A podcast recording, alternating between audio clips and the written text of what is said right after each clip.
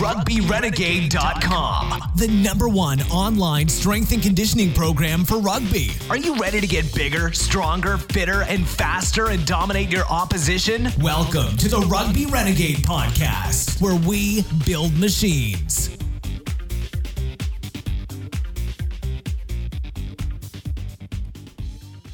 Today's episode is sponsored by Optimum Nutrition. To get a 40% discount across their entire batch tested range, use the code Renegade40 at www.onacademy.co.uk forward slash elite portal.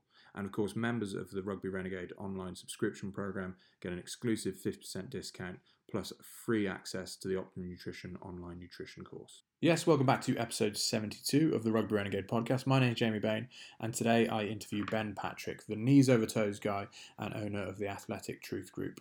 Uh, Ben's got a pretty interesting story. Um, his background's in basketball, uh, and he's come or got over some pretty debil- debilitating knee injuries and operations, and you know, being told he's not going to play basketball at high level again, but he's figured out a way to rehab his knees and get back to playing, and now he's delivering that to, to other people with knee issues, and he's getting some pretty impressive um, results with people.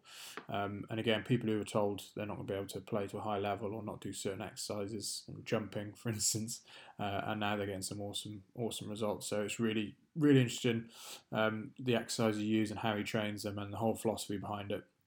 So give it a listen and let us know what you think. Hi, Ben. Welcome to the Rugby Renegade podcast. It's great to have you on. Uh, let's start by you telling us a little bit about your background, how you got into strength and conditioning, and, and who you've worked with, and also know um, maybe about your own sort of athletic history. I know you've kind of had injuries and, and you've overcome them, and that's kind of led to developing your system. So it'd be good to hear about that too. Yeah, absolutely. Thank you so much for having me on.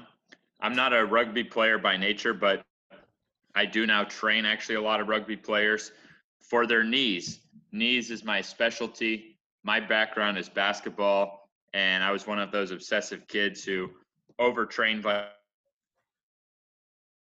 like crazy.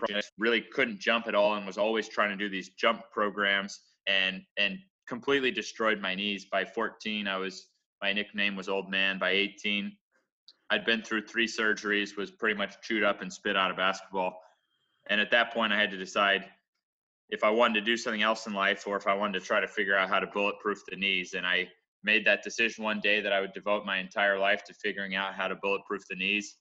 And now, 10 years later, I have over 1,250 knee success stories. I train some of the top paid rugby players, NFL players, NBA players with my knee program and myself I've got the only documented case of going from less than a 20 inch vertical. So I had a 19 inch vertical to now over a 40 inch vertical. I have a 42 and a half inch vertical jump. So that's that's my entire life in a nutshell. Ultimate dedication to my sport without any idea that I would run into knee problems, completely failing at my sport and then having to figure out what I want to do with my life from there and deciding to try to fix the very thing that had stopped me. Yeah, that's a, it's an amazing story, and and hopefully we'll uh, we'll learn as much from you as we can. Um, you you kind of said when you were at that crossroads where you were kind of d- deciding what you're going to do, and and you obviously decided to to figure out what was going on with your knees and, and how to fix them. What were kind of the where did you go and look, or what were kind of the um, kind of resources used, or where did you where did you get inspiration for the kind of system you've put in place now? That's a great question. My keyword I came up with, uh, just the word that popped in my mind was bulletproof. How do I bulletproof my knees so that playing basketball doesn't hurt my knees? So I really started searching in that line because I, I had already gone through lots and lots of traditional rehab. So I was searching all along the lines of, uh, you know, things to bulletproof the knees. And the first thing that resonated with me was legendary strength coach Charles Poliquin said the athlete whose knees can go farthest and strongest over his toes is actually the most protected. And I uh, I found a guy online named Keegan Smith, an Australian strength coach, also a legend in his own right, who was doing this stuff. Now, to be honest, for me as a skinny legged basketball player, um, I, I wasn't ready for the stuff that I was seeing. So my career kind of became how to regress this stuff so that anyone could do it. And that's, you know, that's kind of how I formulated my system now. And the whole point of my system is to get to where your knees can go farther and stronger over your toes than those that you're competing against. So the same actions for you become easy. And that's exactly what's happened for myself and so many others now is that the same sport that once was tough now is easy. And it's only a side effect that we can run faster and jump higher. That wasn't the intention of it, but you can imagine that certain leg muscular starts to change. And when you start to change one area, well, if you're going to jack up, you know, certain muscles, then you start to realize, well, to stay in balance, then I need to get these other muscles. So now, you know, ridiculously strong on different, uh, you know, Nordic hamstring exercises and hip flexor exercises that, are, while not directly what I was trying to accomplish with the knees over toes training, are needed to stay in balance to what I did develop. So then, before you know it, you just end up, uh, you know, it was almost like hit me in the face one day that it was like, you know, I, I didn't try to dunk. I had already tried my whole life to dunk. I had already written that off as something I could do. And then a few years later, I just found I could dunk easily. So, um, you know, the the athleticism is a side effect, but the system is built is really based on the regression of how do you start, you know, with the worst of the worst. How do you find a, a pain-free level you can do, and then progress to the things that the most bulletproof athletes can do? What can they do that you can't? And then how the heck do you get there? That's what I do. Yeah, no, it make, makes a lot of sense. I like you said how the kind of performance was a byproduct of it. A lot, a lot, of times people look for injury prevention or performance and they see them as completely separate. But obviously, you found a way that has has more than injury proofed you. It's increased performance as well, and that is that is what you know people should look for really. And, and you've you've done it by reverse engineering what what those good athletes are doing, I guess. Uh, you've kind of touched on it, but maybe go a little bit deeper into what are the kind of fundamentals of your approach to bulletproof knees and to improve performance. Yeah, I'll I'll pick some good places to start off with that. So, the I use different exercises, and for me to to put an exercise in my system, it has to be like precisely measurable, not just something to activate or something like that. It has to have an exact measurement to it. So the foundational movement of my system is named after my last name. It's a it's a Patrick step up, and I would describe it in two ways: either as a Patrick step or a Patrick step up. And what I mean by that is you don't even have to have a box to step up onto.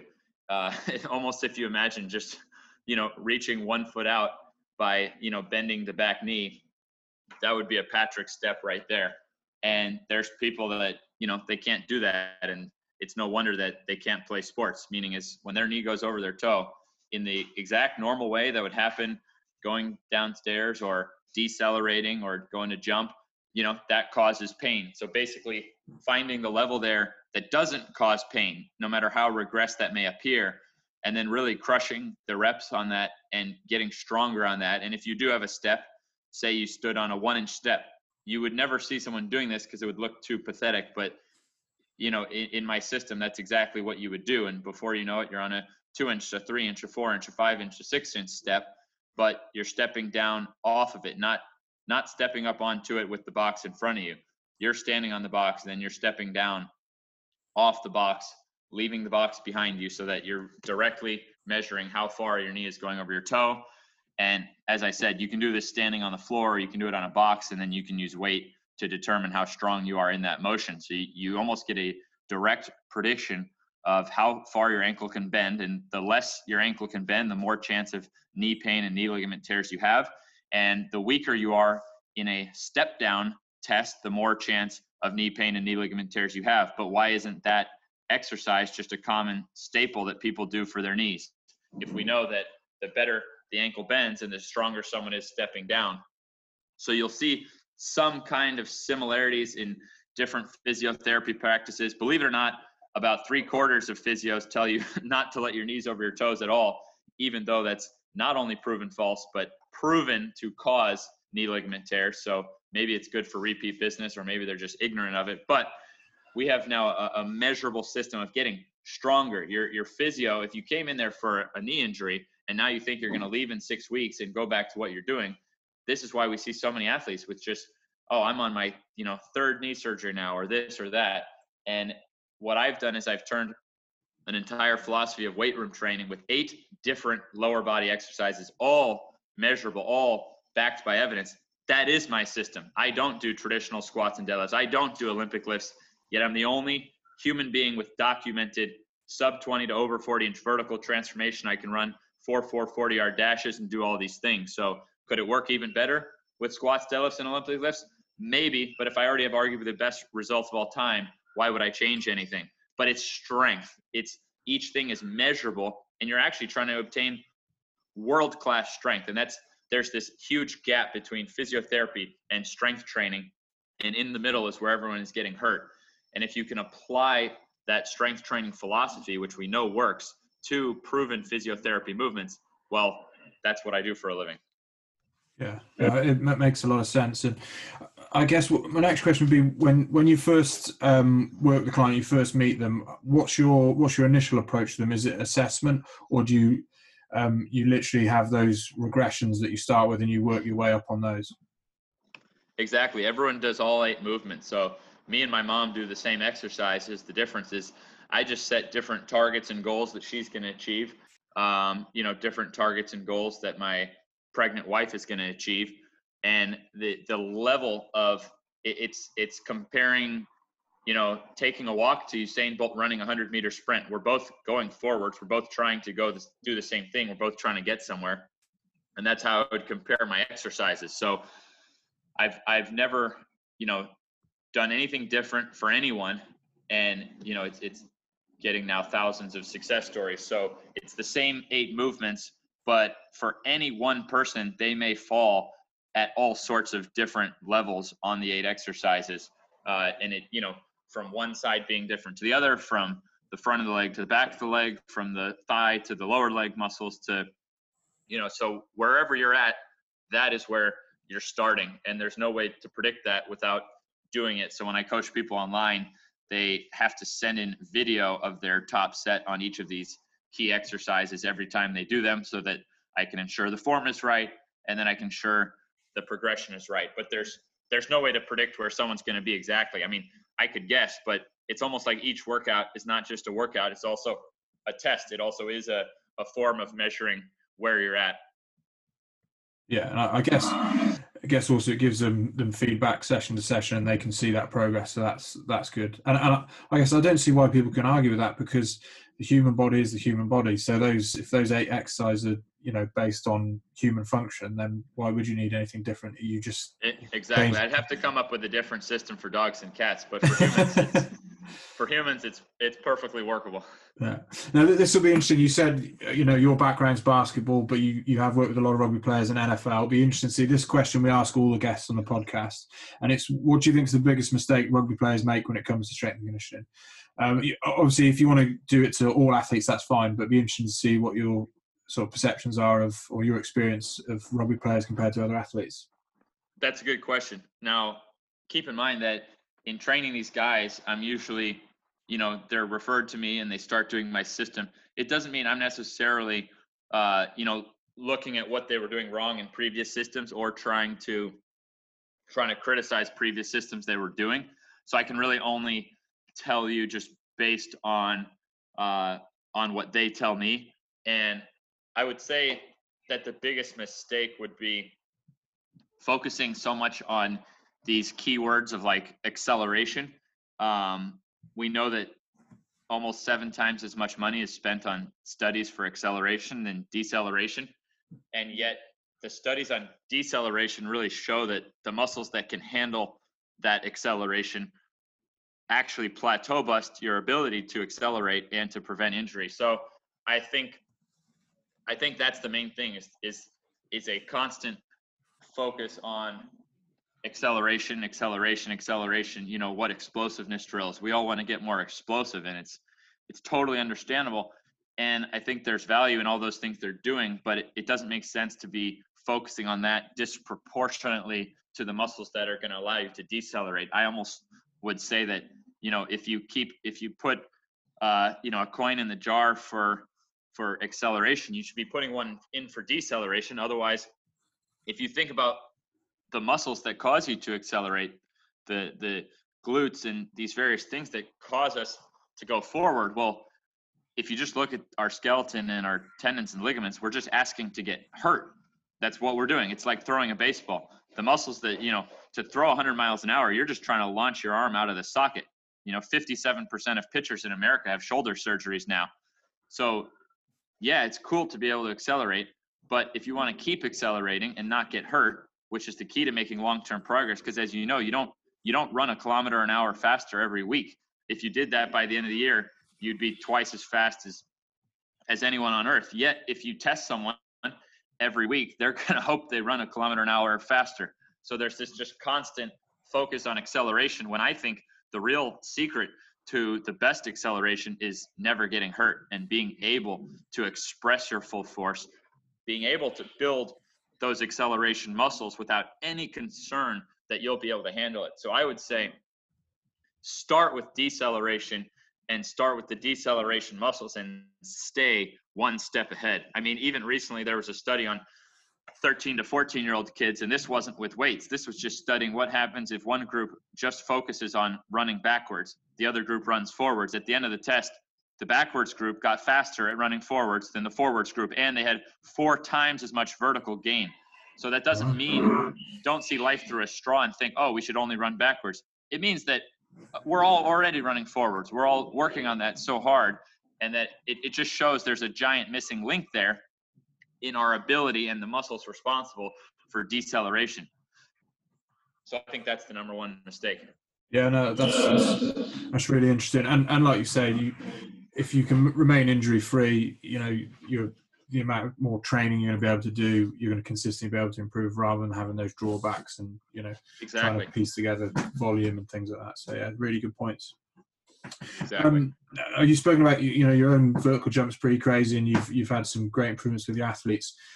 Do you have any a ways to develop that, or is it literally your system that that it's a byproduct of your system? So let's break down that subject entirely because first we have to distinguish.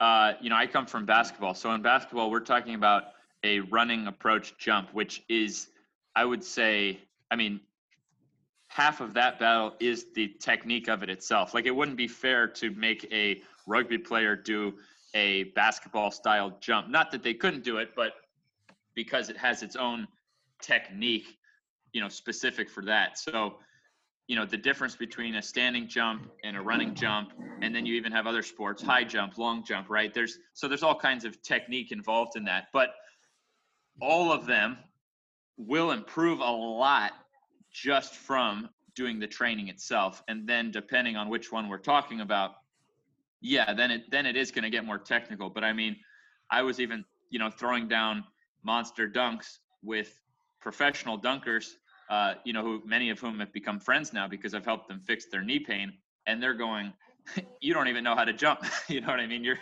you look, you, you, your technique sucks, but I'm still dunking. You know what I mean? So yeah. I've I've dabbled in trying to get really focused on the technique side, but I decided it's better for me to stay focused on what I do. So I have a guy on my team who, as painful it is to admit, I mean, he makes he makes me look bad when it comes to jumping. I mean, he's like he's arguably the highest jumper in the world now because he already had a lot of potential, but he was told he needed knee surgery, hadn't improved, you know, in a while because of the plateau from the knee pain. Completely fixed his knee pain. So now he's, uh, if people look him up on Instagram at Basket Barth, like basketball, but his last name is B A R T H. Um, Basket Barth, he's got, I don't know, 80,000 followers or so. When I started, when he started working for me, he had 2,000 followers, but I knew that he really was a just incredibly intent on the technique the same way that I was on the knees in the physical training. So for my company, like for basketball players, they actually send their jump technique to him. So I feel it's better that I focus on, you know, I focus on their exercises almost independently of the technique. I kind of want to know that my jump's going up just from the physical training. You know what I mean? I don't really want it to be going up from the technique. And then he can take them you know the next step further if that's something they're trying to pursue so for rugby players i don't even know if jumping is really the best test i think that speed is is speed is money you know and it's like the more muscle mass and speed you can have uh, is just I, I, think speed is probably a better test. What sucks is that speed is really hard to test accurately unless you have really good lasers and stuff. But I'm sure you know all about about that struggle. You know what I mean of of actually testing speed accurately. So there's still some cool stuff on the market though, jump mats and things like that, where you can at least get you know some good ballparks of expression of power. But that's I, I wanted to just kind of riff on that just to give the full you know subject matter, which is that I think the physical training alone, like if it's for rugby, I'm not going to work on on jump technique. I'm just going to try to jack jack up the jump, you know, naturally. I think a rugby player should have no problem dunking a basketball or things like that. But I I don't think they should have to focus on technique. They should, you know, the the numbers of the exercises themselves. Plus, then I do if it's needed. So it's it's not like everyone needs it. A lot of guys will already be super athletic just by applying the system plus working on their sport. But I do have some sort of uh, knee ability plyometrics drills that you know then can shock the tendons. Um, again, kind of using similar clues to create a bulletproofing style of plyometrics. Like how do you do you know how do you do speed and plyometric training? You know something any sport could do, not not technical stuff for the sport, but just just for the pure shock of the of the speed and and plyometrics. How do you do that in a way that's going to protect your knees even more. So that's a it's a separate thing that anyone in my system can do if they want, but it's not like I'm putting my mom through that stuff, if you know what I mean. Yeah. So yeah. so that's my approach to it is is by far most important is the numbers and the training. And then depending on sport, I think that's second most important. Like for basketball, they actually don't do the the plyometric stuff. They do the strength and then they master their jumping on the court because it's already so plyometric the case I would use the plyometrics is more like say you have a rugby player and he just does wonderful on his strength, but he's still kind of a slow piece of shit. That's the guy who's, you know, yeah. everyone's different. We're not all, this is not just some fair society where we're all genetically blessed the same way, you know? So some guys, if they're starting out with super inelastic tendons, even if they do a wonderful job on the muscles, you know, it may not be enough time. I think if the muscles are where they need to be, then playing the sport itself as they develop over years that will be giving the shock right? If you can if you can put out all that power you're going to be receiving the shock. But someone like me for example with a natural 19 inch vertical even once i started getting the muscles right my body was only used to falling from that natural 19 inch vertical. So the muscles did a really good job and got me up into the 30s in my vertical but to get into the 40s i had to actually jump as a player and it, I used a lot of these knee ability plyometrics as well. Yeah, I mean, two points there. Um, obviously, the, like you said, with your basketball players, there's a lot of plyometric involvement in the sport. So why overload something they're already doing in the sport when when you're building that sort of performance with your own training, your, with the exercises, and then also, like say, kind of horses for courses. If if you've got someone who their weaknesses, they don't have that plyometric stiffness, for want of a better term, you know, you can you can then add that in. So some some really exactly. Good now, I, I heard you talk on, on other podcasts, and um, and and you've also said today, you know, you don't squat and deadlift with you guys, um, and you kind of prioritize feet and ankles before knees and hips. Um, could you kind of go into that a little bit more and, and maybe explain some of the exercises you use to strengthen the, the feet and ankles? Yeah, definitely. I'll give you um, a good example. So, um, a simple one would be like a single-legged calf raise, which we do both with the straight leg and with the bent knee, um, you could imagine that the weaker you are on that and the higher your deadlift, the more chances you would have of shin splints. You'd also be able to potentially accelerate well. You would just have more chance of of foot pains and shin splints. And so my numbers are designed to rebalance. So it's not that there's anything wrong with strengthening the hips, but usually people are already imbalanced that they need to catch up the ankles and the knees. So my my eight essential exercises that I've built my career on, those are only for the ankles and the knees. Then I also do have theories on training the hips and the shoulders. That represents four hip exercises and eight upper body exercises. But usually I'll just start someone on the eight knee essentials. So once those numbers are coming up, I'll give you an example of I mean, I'll, I'll actually paint the picture for you. I'll give you my full hip building system right now. Okay, you ready to ready for your brain to, to mock up a bunch of images and, and hang on with this one? Yeah. All right. So instead of a deadlift, and keep in mind, people who deadlift, they do this hip, uh, these four hip exercises, and I mean it jacks up their deadlift. I can deadlift way more. Like when I've just tested it for fun, you know, I, I can pick up loads completely cold that I couldn't even, you know, that would have broken my back to do way less weight back before I did this. So the goal is not to have weak hips, but has to be measurably precise. And if you've seen uh, my system, if you've seen the full range of motion style split squat that I do, it almost represents like doing a, a full ass to grass squat, but on one leg.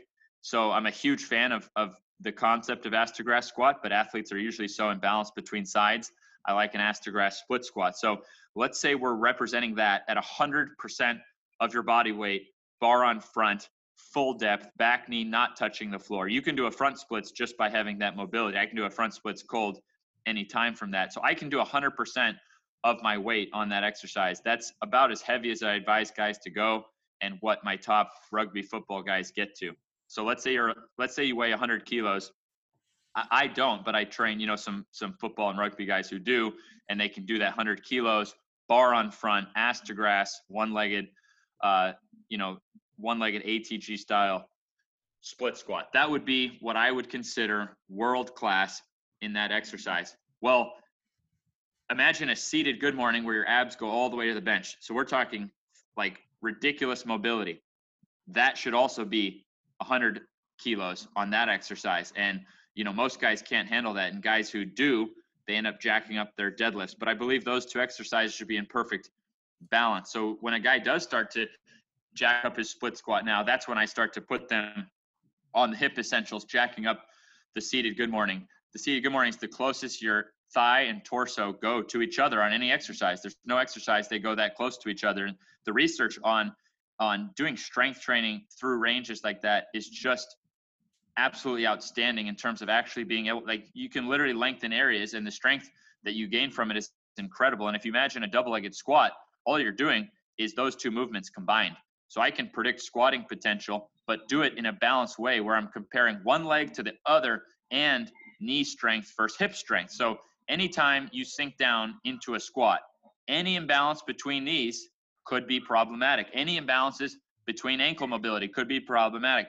Any imbalance between your thigh strength and your glute strength immediately becomes problematic. If either your hips, if your hips are stronger than your knees, then now you're going into a squat and your knees can't handle as much, but vice versa. A guy could ignore the hip system, only do the knee system, and wind up with with back problems and lacking his potential power because his hip can't keep up. So when you go down into that squat, the better balance you are between one leg to the other, the better balance you are between knee and hip, which are precisely measurable with grass split squat and full abs to bench seated good morning. Uh, you know, you get stronger at that exercise. But seated good morning is, is exercise number one. Then I progress a Romanian deadlift with full stretch. So imagine just a just imagine a Romanian deadlift, and the form points are that your back, your lower back stays arched, that your lower back gets at least a parallel, and that your knee stays back behind your ankle. So it's we're like you know full stretch, like those hamstrings feel like a, a sirloin steak with a pit bull on either side of them. Full stretch. Once you get to 100% of body weight on Romanian deadlift, which is only the standard, that's not world class. That means like you're barely average. Now you toss that that bar on your back, and now you're doing the same full stretch on a standing good morning. So getting the standing good morning also to 100% of body weight would represent world class, but with that full stretch, like you've never walked into a gym and seen someone with 100% of body weight on back with a full stretch standing good morning, unless you probably walked into ATG or, or one of the guys doing online coaching. So now 100% body weight, seated good morning, which overloads the glute side of the equation, 100% body weight, standing good morning, which overloads the hamstring side. And again, with those form requirements, your posterior chain is getting pretty dang strong now, but there's still two more points in there. And the next one is that you could be very strong in those stretch positions, but what about the extended position? So a single legged back extension, one leg should also be 100% body weight, would represent world class. And that's one that a lot of guys will start out just body weight. So this comes more from track and field style stuff where you want your, your single legged back extension and not just going up, but each rep has to hold at the top because that's where the weight gets heavy. Just swinging up is the same as doing an RDL. Now, getting a full three count at the top of each rep, being able to hold that position. now that's really ensuring that you've got the full range. But everything we've done so far is really just working that back in its arched position. And oftentimes in sports, we go into a rounded position. And anytime you lose form on any of the exercise I just said, you wind up in a rounded position. So a Jefferson curl, a full round with knees locked, so all the weight is on that lower back, that is also gradually progressed. And that one, you got to be really gradual about the progression. But depending on the sport, if there's grappling involved, if there's if guys are going to be in a rounded position having to grab other human beings, then that one to be world class also has to be 100% of body weight. So if you have those four in, if you can do 100%, uh, you know, with perfect form requirements. So Jefferson curl means wrist below your toes with with quads flexed. Um, so that you already have just you know world class mobility from doing these and world class resilience if you look at the science behind these different ranges. So 100% body weight seated good morning, 100% body weight standing good morning, 100% body weight single leg back extension, 100% body weight Jefferson curl. Clearly, the goal is not to avoid the hips. And in fact, we're just trying to get all the benefits of deadlift, but without any weak links because you could be great at a deadlift, go into a rounded position and suck. You could be great at deadlift and you could still have slow top end speed. And I've often run with guys on a track and they go, this is bullshit. My numbers are through the roof. How are you dusting me at top end speed? And I take them right to the gym. I put the same weight on the bar. I don't care how much more they weigh than me. And my single leg back extension puts them to shame. It's like a you're turning your your extension into like a crowbar. So the goal is to get every bit that you would get from a deadlift, but with full range, because a deadlift doesn't go to that full bend. A seated good morning does. So you could still wind up in a squat. I've seen guys who ignore this stuff and have had major injuries from squatting and things like that because just because you're strong in one place doesn't mean you're strong in every other place. So those are the four hip essentials, and they're built on top of like you wouldn't want a world class hip number and only a standard knee or ankle number. You want world class ankles, then world class knees, then world class hips, um, and that's this is how I you know completely I take guy after guy like myself who's you know the genetic run to the litter, the the shit athlete, the slow guy who's been every speed coach, and then turn them into freaks. But it's a it's a piece of work. And and is that a, an observation you see that guys come in with with the kind of maybe it's easy to develop those standards with the hip exercises, but they don't have them with the the knee and ankle stuff? Yeah, it's just much much much more likely that someone's going to come in closer to the hip numbers yeah. and and farther from the knee and the ankle numbers. I, I, mean, it's it's not uncommon to see a guy who can even hit some of the hip hip numbers at first. Usually not with the form qualification I'm looking for, but who at least clearly has some strong hips, you know, but can't, you know, my my tibialis number can't do what I would expect, you know, a 50 year old lady to do. Yeah. And um, I, you talked. I, I, really like how you've got standards for them, and, and you're looking for that balance. And and you mentioned obviously left and right imbalances. How do you deal with a player maybe who's had, you know, lots of injuries on the one side and obviously has lots of imbalances? How do you, how do you bring that other side up?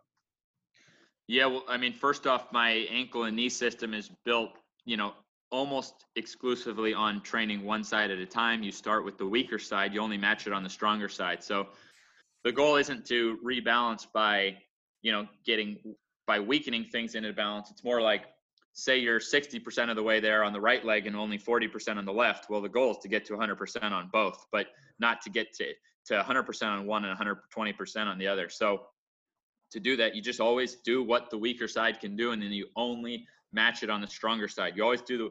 What's interesting is guys will usually do the strong side first and then do the weak side, but they'd be better off starting on the weak side with fuller intention and fuller nervous system, and then just match it on the stronger side, and then over time, gradually, uh, it'll it'll even out that way. But it's much harder to get it to even out as long as you keep perpetuating the imbalance. It's almost like it it almost holds the weak side back because if you go from 40 60 to 50 70 the weaker side is not necessarily 20% more protected from that 40 to 50 because the imbalance is still there. So the stronger side can still do a juke into the weaker side that then hurts the weaker side just as much. It's it's the imbalance that causes the injury um, not just weakness is only half of what causes the injury. Then it's the imbalance itself. You know why do extremely strong why do some of the most explosive athletes on earth you know, still blow out knees. Why why doesn't a five year old girl blow out her ACL? You know what I mean?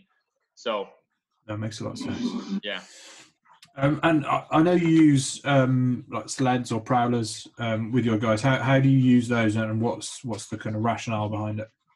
Yeah, so the rationale is all the exercise I've described coming up from the ankles and knees. They can simply go a lot better when you have the fucking pump of a lifetime before you even get into them. So you know, towing a sled backwards until your quads are about to burst, that alone can fix a lot of knee pains. That's not the that's not the long-term goal of the system. It's really just something I found from trial and error that you know, having a guy warmed up as safely as possible to even get into the exercises, getting as much blood pumping.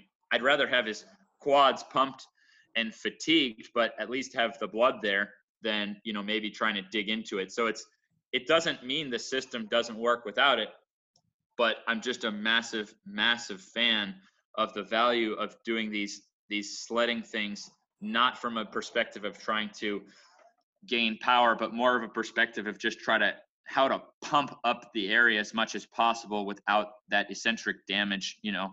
Um, so it's for a guy who's had knee injuries, it can be very hard to really get those those juicy quad pumps. You know, it's it's a blessing for the guys who haven't had the injuries who can, you know, and, and honestly, 90% of my market is guys who, whose knees are really fucked, you know, like their careers, their career's done and I'm trying to put it back together. So it doesn't mean everyone needs that, but because of how many of my actual clients are in really, you know, difficult positions with their knees, uh, you know, the more of an insane pump we can get, the better. So to try to give an example, usually we're talking about like two minutes. So, uh, you know, for someone for anyone listening to this, you could go on every gym has treadmills, right? So you go on the treadmill now, put your instead of facing it, put your butt against the console and then don't turn it on and then just get that belt, you know, it has its own internal resistance if you don't turn on. Just get it spinning backwards as fast as you can pain free for two straight minutes and you can do up to four rounds of that, you know, until you're you practically, you know, feel like you had the hardest leg work out of a lifetime and and for some guys that is really what greases the groove so they can even get into the exercises. No, that's that's really interesting. It makes sense. And I, I know you use um, like heels elevated and you use wedges and stuff like that. Um, is is that something you use all the time? Was that something you use at first to get that range and then kind of slowly reduce the the elevation or remove altogether? I would say it's more of something I recommend gym owners to have because I think it adds a safety element. But uh, you know all the exercises can be done without that where you're just on your on the ball of your foot yourself you know right. but i think it's i think it's a good tool to have um, if you're going to be you know progressing the loads not to mention they're just great for calf stretching so they, they can be a really good tool especially for gym owners you know and, and, and i guess the the concept of it is just that you know it, it, it puts the weight downward onto that ball of the foot while still giving you the support and stability that you would have on flat ground. You know what I mean? Which can just make it like my goal is not balance training that then you can't even handle any loads. You know what I mean? Yeah. Yeah. Um, again, this is a question we ask all the guests on the podcast, and it's what advice would you give to an upcoming strength coach? Um, I think my number one piece of advice would be to keep your own skin in the game. Meaning, I think the best thing a strength coach could do who wanted to let, let's say you know because in, in rugby if you could if you can guarantee an athlete to run faster in rugby um, that's not you know that's just one side of the business but it's going to make it easier to get clients. And you know if you can measurably improve running speed. But this this is just my piece of advice. It doesn't even mean that it has to be this way but i just think a, a pretty foolproof way to to know that you're on the right course is to be to put the gun against your own head. So the gun is always been against my head to jump higher and do these things. So it forces that necessity level on me. It forces me to get better. People are expecting me to jump higher next year than I am right now, you know. And so I'm still trying to get better each day myself. I'm doing the very programs that I'm putting out. Of course, that doesn't mean that you have to, but I actually think it's a it's a huge problem in strength coaching because I think since strength coaches don't have a gun to their own head, I think there's too much variance. I think you could go from one team in a league and they might have a great strength coach, and the next team might have an absolutely horrid strength coach, and no one could really be aware of it. And it's because that's the way the system is set up. So I know from working with NBA players how bad some of it can be. And it's like, you know, they go into the weight room, and it's like my knees hurt, and the strength coach has no sympathy for it and just makes them do shit, but the strength coach can't even touch the rim, you know? And if the strength coach, even if they weren't on the team, but if they had to do the same amount of mileage, if they had to do the same, you know, if they had the same gun against their head that the players do, they wouldn't then put that guy with knee pain under 300 pound half squats as he's complaining his knees hurt and you know it's getting even stiffer. So you see what i mean? He wouldn't do that shit himself. So i think the bad strength coaches wouldn't be doing the shit that they're doing if a gun was against their head. And i don't think the guys balancing on one legged doing curls with a pink dumbbell would i don't think they would be doing that either if people were about to tackle them on the field and if they had to face up to the same thing that athletes were going to have to. So, um, so does it mean? I mean, there's a million ways to become a great strength coach, but I think great in terms of the realist sense of the word, in terms of actually getting people results and helping them achieve their dreams. Because let's be honest, business is half the battle of where you get as a strength coach that has nothing to do with how good of a strength coach you are. And I think it's super important. I think business skills and social media skills are massively important. I think a, a trainer should have to do that. But even in those realms, much easier to succeed when you can demonstrate yourself. So I just think it's I just think it's a more guaranteed route of success if you keep that gun against your own head. If you have to get the results on your own body that your clients are asking you to get on theirs. That's I think it's a, a, paradigm shift, and maybe it's again, it doesn't mean it's the only way to become a good strength coach, but that would definitely be my best advice for an up and coming strength coach. No, I think I think it's great advice, and clearly you've you've learned from you know your your injury troubles, and you developed a system from that, which you've you know you'll learn as as it adapts as well. Um, but also, like I say, it's having that empathy with with your players and your athletes as well. So it uh, makes a lot of sense. Uh, are there any um, books or resources you'd recommend for like developing coaches? And doesn't have to be you know within the S and C industry. Can can be anything that's kind of impacted you and, and helped you. Um, to be honest, I, I don't, and I, I don't mean that in a in a pessimistic way, but I've read a, a lot of a lot of books and stuff like that, and I didn't really get what I was looking for there. But I do have a couple. You know, I do have two tips on that, and number one is it, it's amazing how much there is out there just in in podcasts and things like this. So, number one is I, I would really be soaking up a lot and then you know when someone does have like say you have a book recommendation well then check out that book you know what i mean and then when when people do have recommendations, check them out. But you know, get cast cast a big net and, and study a lot of sources first before you just throw your whole career into one track that maybe 10 years from now you realize wasn't the best. So cast a big net and then and then my advice is not uh, my advice on what to study. Like if someone asks me, is so say we're talking rugby, right? Now, do you have like a favorite rugby player yourself? Um, yeah, I guess so. Yeah. Okay. Uh, if you search him on Google, would there be like a highlight tape? Yeah. Okay. Watch the whole tape. I don't care if it's an hour long. Watch it in 25% speed. So that 10 minute tape becomes 40 minutes or half hour tape becomes two hours. Watch the athlete that you, so if you want to create athletes, like whatever your ideal athlete is, watch that athlete at 25% speed that I believe is is better than any book.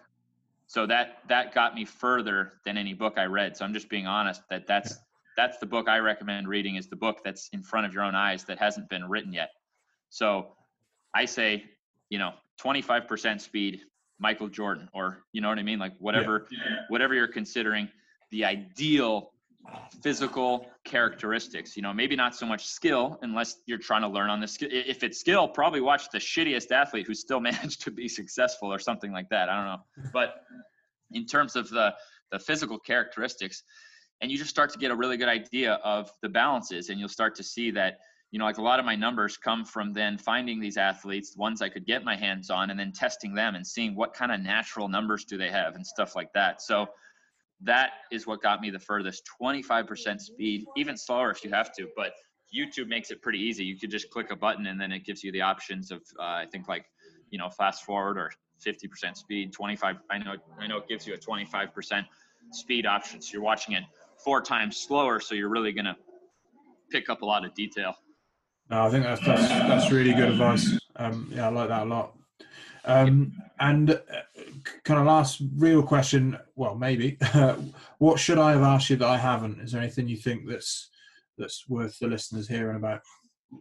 I, I actually don't have anything. Uh, I mean, I totally enjoyed it. And if your listeners have any more questions, um, I answer my Instagram DMs under 24 hours. And uh, you know, I'm I'm always uh, happy, very grateful to be on your podcast, and I'd be happy to come back again if people have more questions. Yeah, that'd be great. And my next question is, where can people learn more about you? Um, so plug you. I would say best case is Instagram. So I'm not a natural web guy at all. Um, I haven't even been on Instagram that long, but whatever I do do, I try to do the best I possibly can. So I've tried to really, you know, master my communications and everything on Instagram. So I have 90 plus thousand followers now, um, and and I'm, you know, I'm on there uh, with regimented schedules so that I can answer questions under 24 hours. You know, I'm starting to learn these other systems. It's just better to hit me up on Instagram rather than on Twitter or these other things because I haven't really tried to figure those out yet. So right now, that's easily the best place to find me is on Instagram at knees over toes guy. Cool. Yeah, and of course we'll share links to that and, and your website and the show notes. But yeah, just to finish up, Ben, it's been great talking to you. You've, you've obviously created an amazing system. You're getting some great results obviously not only yourself but thousands of, of athletes and you know i've had dodgy knees and i know how frustrating it is so for you to be able to, to cure that it's um it's an amazing thing so thank you for sharing your sort of philosophy with us and all the best yeah you're so welcome. Thank you so much. Yeah, so like I said, pretty amazing story. And Ben is not only getting results for himself, but also his athletes. Uh, and I know I've played around with some of the exercises, and, and they're going to be mainstays in my program. I've, I've got history of knee injuries, so um, yeah, definitely going to use that and, and follow what Ben's doing. So Ben, thank you for sharing that with us, and all the best in the future. Uh, in the meantime, guys, please subscribe to us on SoundCloud, Stitcher, iTunes, TuneIn, Spotify, whatever you use for podcasts, uh, and of course, give us a five star review and keep checking us out at rugbyrenegade.com and on the social media channels. Until next time. Thanks for listening to the Rugby Renegade podcast. For more quality rugby strength and conditioning information, check us out at rugbyrenegade.com. Rugby Renegade, building machines.